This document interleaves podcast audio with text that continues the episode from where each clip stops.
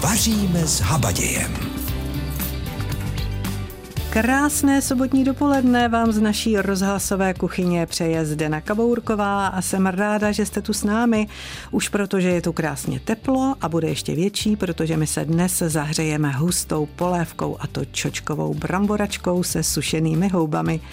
A kdyby vám náhodou stále ještě byla zima, tak slibuji, že bude teplo ještě větší, protože zapneme troubu naplno a upečeme si Vánočku. Já vím, že ta pravá by měla být z devíti pramenů, ale já bych se do větších akcí nepouštěla. To chce cvik, šikovné ruce a trochu trpělivosti. Pokud tohle všechno máte v malíčku, tak věřím, že se vám povede. Ale ona i z těch šesti vypadá krásně. A jak sami uslyšíte, nic se nestane, když z toho těsta uděláte i malé bokánky. I když uznávám, Vánočka je Vánočka. No a my si o ní za chvíli budeme povídat. Tak ať je vám s námi i dnes hezky. Čočkovou bramboračku se sušenými houbami dnes budeme podávat a jak na to, to vám řeknu za chvíli, ale suroviny ty vám řeknu už teď. Čtyři brambory potřebujete hrst sušených hub, 200 gramů červené čočky, 200 gramů drobnozrné čočky, máslo, cibuli, mrkev, hřapíkatý celer a česnek. Pak taky potřebujete drcený kmín, bobkový list, sůl, sušenou saturejku, majoránku. A to jsou tedy suroviny, které potřebujete. Můžete už trošku začít a sice ty sušené houby můžete dát do misky a zalít vodou. Tak 200 ml vroucí vody bude stačit. Tak to jsou tedy suroviny na dnešek a co vám ještě nabídneme? Ochutnáme tvarohovou vánočku a řekneme si, jaký dělali naši předkové. Nabídneme vám rybí polévku, Ivan Vodochodský poradí, jak správně připravit bramborový salát a na závěr to krásně zavoní perníkem. Líbí se vám nabídka? Já doufám, že ano a že zůstanete s námi. Recept pro dnešní den. Čočková bramboračka se sušenými houbami, to je recept pro dnešní den a já vám řeknu, jak na to. Jak už jsme říkali, sušené houby je potřeba dát zalít do misky, stačí těch 200 ml vařící vody. Nechte tak 10 minut odstát. Mezitím v hrnci rozehřejte máslo a orestujte na něm cibuli nakrájenou na kostičky. Přidejte pokrájenou mrkev a řapíkatý celer. Zarestujte a pak přihoďte nasekaný česnek a ještě krátce zarestujte spolu společně s drceným kmínem a bobkovými listy. Když se to koření a ten česnek hezky rozvoní, tak zalijte vodou asi tak litra půl a zamíchejte. Do hrnce pak přidejte ty sušené houby i s nálevem a na kostky nakrájené brambory. No a přisypejte červenou i tu drobnozrnou čočku, osolte, opepřete, dochuďte saturejkou, kořením, jaké máte rádi a vařte tak 15 minut.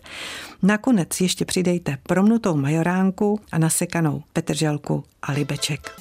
Čočková bramboračka se sušenými houbami, to je recept pro dnešní den a já doufám, že jsme vybrali dobře a že vám bude chutnat. No a co vám nabídneme teď? Tak teď to u nás v kuchyni krásně zavoní. Nabídneme vám totiž něco, co k svátkům vánočním neodmyslitelně patří co to je? No přece Vánočka a o ní jsem si povídala s Lukášem Kiskem. Vaříte se Zdenou Kabourkovou. Když se řekne Vánočka, tak eh, který rok asi bychom si tak měli eh, vybavit? První zmínky o Vánoce se vlastně datují k zhruba k 16. století, ale vlastně až kolem 18. století si samotnou Vánočku pletli doma lidé i sami. Předchůdce Vánočky byla Calta, No tak ta celta bych to popsala pro posluchače, vypadá vlastně jako chléb. Bylo to nepletené pečivo podlouhého tvaru, není to ten tvarvatý Vánočky. No, já se dívám, že tady máte ale i různé názvy, dobové názvy pro Vánočku. Tak nejčastějšími názvy pro tu Vánočku jsou huska a celta. Potom samozřejmě je spousta, spousta jiných názvů, jako například pletenice, žemle, ceplík, štědrovka a mnoho dalších názvů. Tady se zase píše, to je taky hezký poznatek, že Vánočky měly různou velikost také podle bohatosti a rodiny a počtu členů. Pro každého člena rodiny měla připadnout jedna Vánočka. Každá rodina si do toho dávala i něco svého a nejdelší třeba pak i Vánočky, které si lidé doma pletli a dělali sami, tak měli třeba i metr.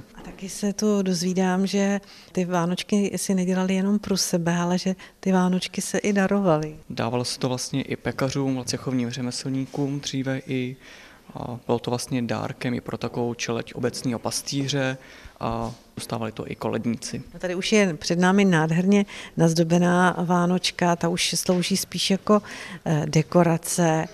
My se taky tady dozvídáme, že při tom pečení Vánoček se udržovaly různé zvyky, možná, že bychom si je měli připomenout. Nejčastějšími zvyky při tom pečení a zadělávání Vánočky tak byly například, že hospodyně musela být oblečená v bílé zástěře a v bílém šátku, nesměla mluvit při knutí. Dávným zvykem bylo také zapekání mince anebo zeleného hrášku do Vánočky a vlastně ten, kdo ji našel, ve Vánočce při krájení měl být zdrav a mít štěstí po celý rok. Připálená nebo potrhaná Vánočka věstila smůlu a nezdar v celém dalším roce.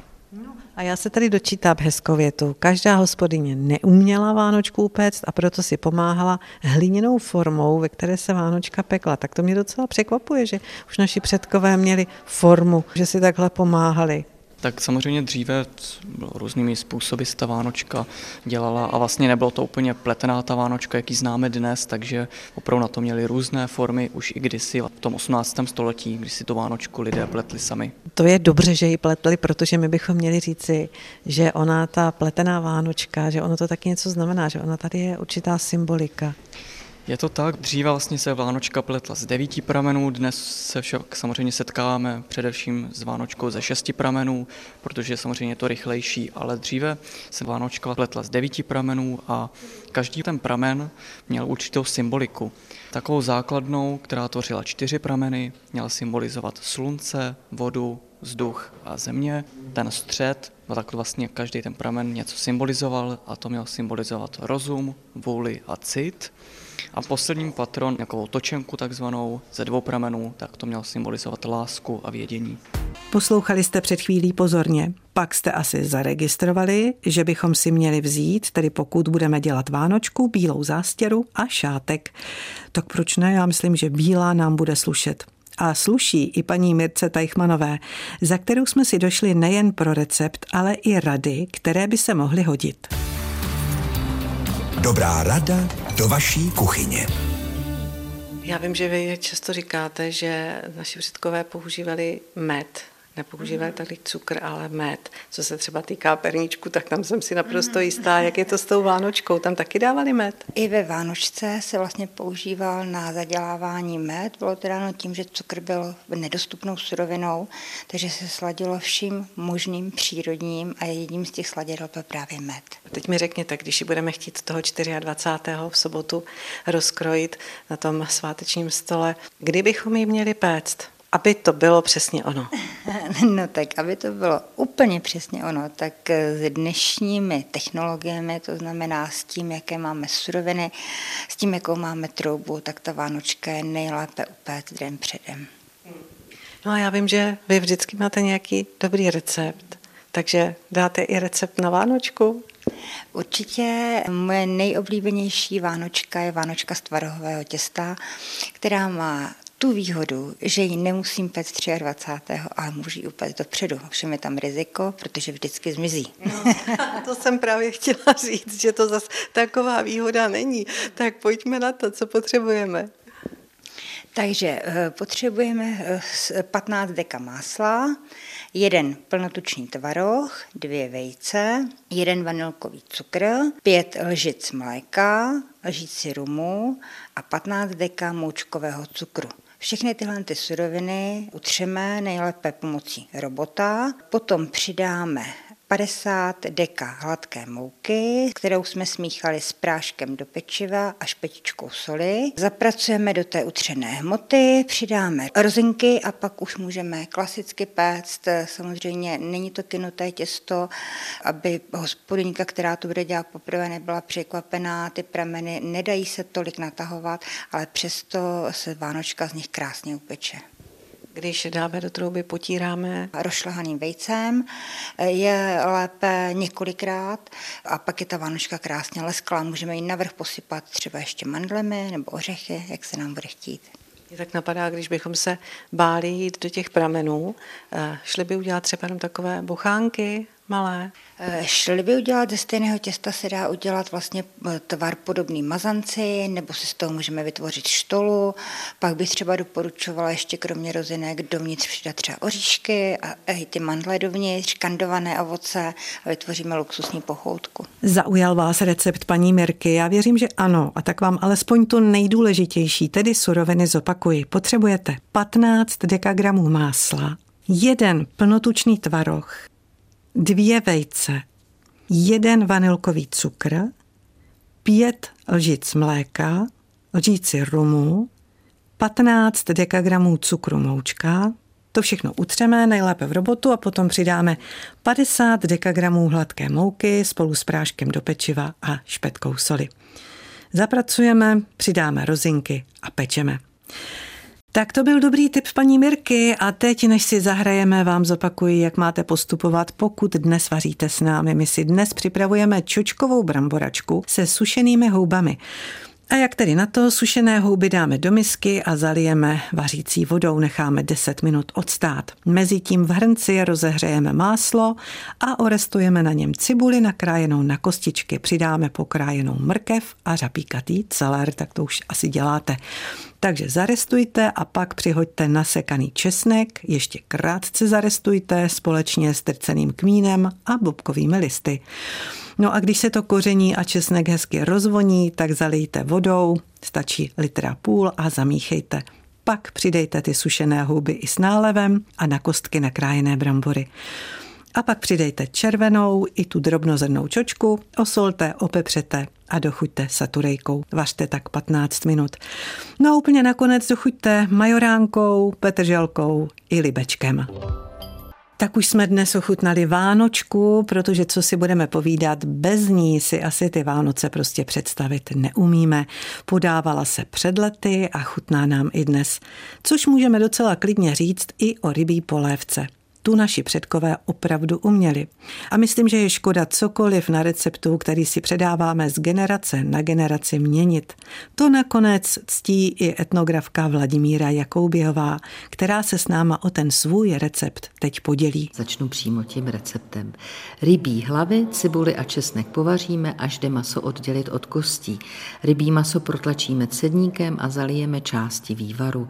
Přidáme nastrouhanou kořenovou zeleninu, to znamená mrkev, celer a petržel, sůl, přidáme světlou jížku, kterou zředíme studenou vodou.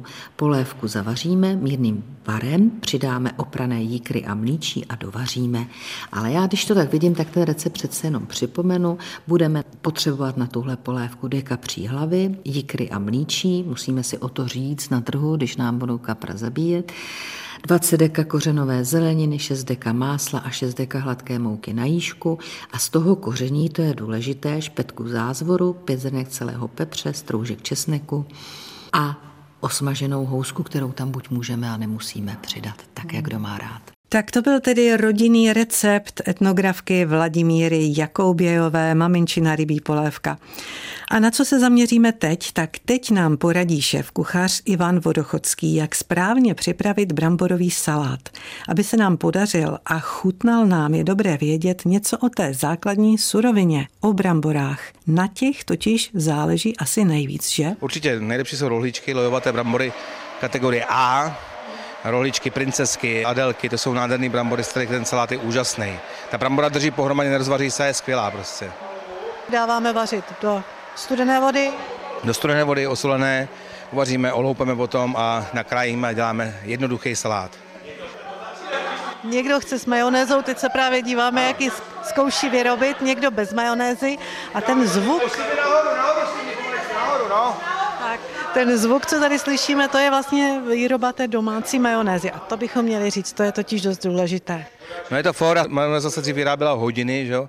Dneska v dobách turbomixéru je to jednoduchá zalitost, vezme se turbomixér, musí mít turborychlost, úzkou nádobu, kam se přesně ten mixér vejde, dá se tam poměr jeden žloutek, jedno deci oleje, kvalitní, buď slunečnicový nebo arašidový, citron, sůl, pepř, Worcester, hořčice, dá se tam turbomixer až na dno té nádoby, pustí se turborychlost a velmi pomaličku se ten mixer táhne nahoru, pomalinku, pomalinku a během 10 sekund hotová majonéza. Takže máme brambory, máme majonézu, co vy tam doporučujete dál? Když uděláme jednoduchý salát, úplně tam dáme jenom kyselou okurku nakrájenou, promícháme a stačí prostě. Parádní chuť. Kdyby byl třeba vývar se brambor, vodu z brambor, dát tam říci, dvě horké vody z brambor, krásně nám ten salát bude držet pohromadě. Když bychom dělali tedy bez té majonézy, to znamená takový ten, jak se říká, zdravější, tak eh, tam bychom dávali co? Olivový olej, hořčice, zase sůl, pepř, citronová šťáva, úplně stačí. Čočkovou bramboračku se sušenými houbami budeme dnes podávat. To už víte, tak já vám zopakuji, jak na to, pokud vaříte dnes s námi, pokud si to vyzkoušíte někdy jindy, tak poslouchejte pozorně. Sušené houby dejte do misky a zalijte vroucí vodou. Nechte 10 minut odstát. Mezitím v hrnci rozehřejte máslo a orestujte na něm cibuli nakrájenou na kostičky. Přidejte pokrájenou mrkev a řapíkatý celer. Zarestujte a pak přihoďte nasekaný česnek a ještě krát krátce zarestujte společně s kmínem a bobkovými listy. Když se to koření a česnek hezky rozvoní, zalijte vodou a zamíchejte. Do hrnce pak přidejte ty sušené houby, samozřejmě i s nálevem a na kostky nakrájené brambory. Pak už přisypejte tu čočku, osolte, opepřete a dochuďte saturejkou i kořením, které dáváte běžně. No a vařte tak těch 15 minut. Nakonec polévku ještě dochuďte promnutou majoránkou a nasekanou petrželkou nebo libečkem. Tak to byl tedy recept pro dnešní den. A co si dáme na závěr? No, máme tu pro vás výborný tip.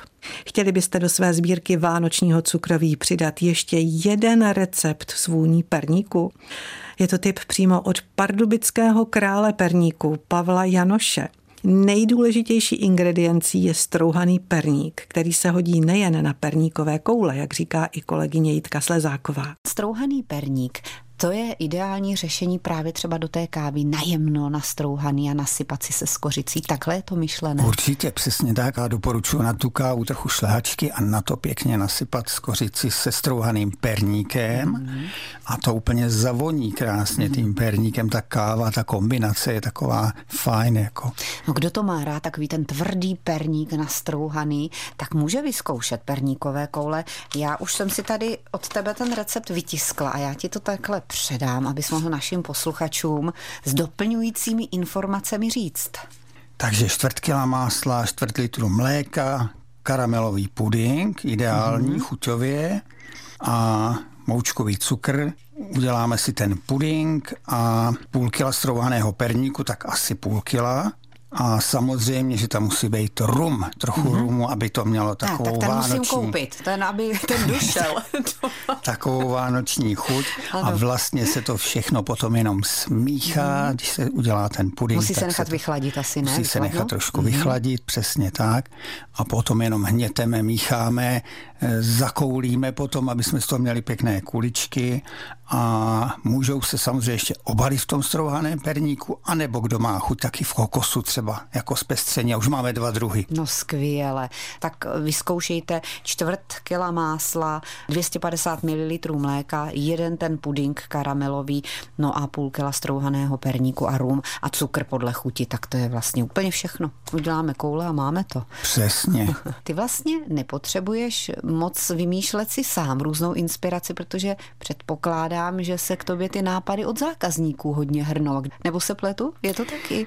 No je to tak, já jsem takový trochu nešťastný v tomhle, protože já mám asi 10 cm pakl nápadů, mm-hmm. jako co všechno plánuju ještě z perníku vytvořit, i když jsme snad už dělali všechno, ale mám i takový technický nápady, technologický na takový 3D perníčky třeba, že jo, krásný, nádherný jsou třeba, když se dělá teďka kostely před Vánoci děláme, tak se před to ještě může i strom postavit, jakože je to 3D, že je to takový plastický, krásný. Mm. Pomalu se blíží 12. hodina, to nám to uteklo. Za chvíli budeme podávat oběd a dáme si tedy dobrou horkou polévku na zahřátí. Dnes se rozhodně hodí. Tak a teď by to chtělo nadiktovat vám suroviny na příští týden, ale pozor, protože příští sobotu bude 24. tak to uděláme trochu jinak. My si neuděláme oběd, ale budeme si o tom štědrovečerním menu povídat a to s hostem, šéf kuchařem Radkem Pálkou. A protože to bude vaření sváteční, budeme vařit s šarmem. Tedy i s Ladou Klokočníkovou. No a samozřejmě i s vámi. Doufám, že se s námi podělíte o vaše dobré rady a tipy a možná na oplátku najdete něco pod naším rozhlasovým stromečkem. Tak to bude tedy příští týden. A když se tak dívám do kalendáře, tak my si společně neuvaříme ani 31. prosince, protože to vám nabídneme milé setkání s legendami s Marí Tomsovou, Saský Burešovou a Alexandrem Hemalou. A já věřím, že se budete dobře bavit. Takže, když se podíváme pozorně, tak my si vlastně sobotní oběd společně připravíme až 7. ledna. No a co to bude? Tak to by chtělo něco svátečního, když to bude první vaření v roce 2023. Takže si uděláme plněnou panenku špenátem a mozzarellou. Tak si teď ty suroviny na 7. ledna poznamenejte. Budete potřebovat 500 gramů vepřové panenky, 20 dekagramů slaniny nakrájené na tenké plátky, to je důležité, takové ty delší tenké plátky, 200 gramů listového mraženého špenátu, sušená rajčata, mozzarellu, sůl, pepř a česnek. Takže 500 gramů vepřové panenky, 20 dekagramů slaniny nakrájené na tenké plátky, 200 gramů listového mraženého špenátu, sušená rajčata, mozzarellu, sůl, pepř a česnek. Takže vepřová panenka, slanina, mražený špenát, sušená rajčata, mozzarella, sůl, pepř a česnek. To všechno jsou suroviny, které budete potřebovat až 7. ledna. Pro dnešek je to tady vše. Zbývá jediné a sice přání od Zdeny Kabourkové, takže vám přeji dobrou chuť a mějte se hezky.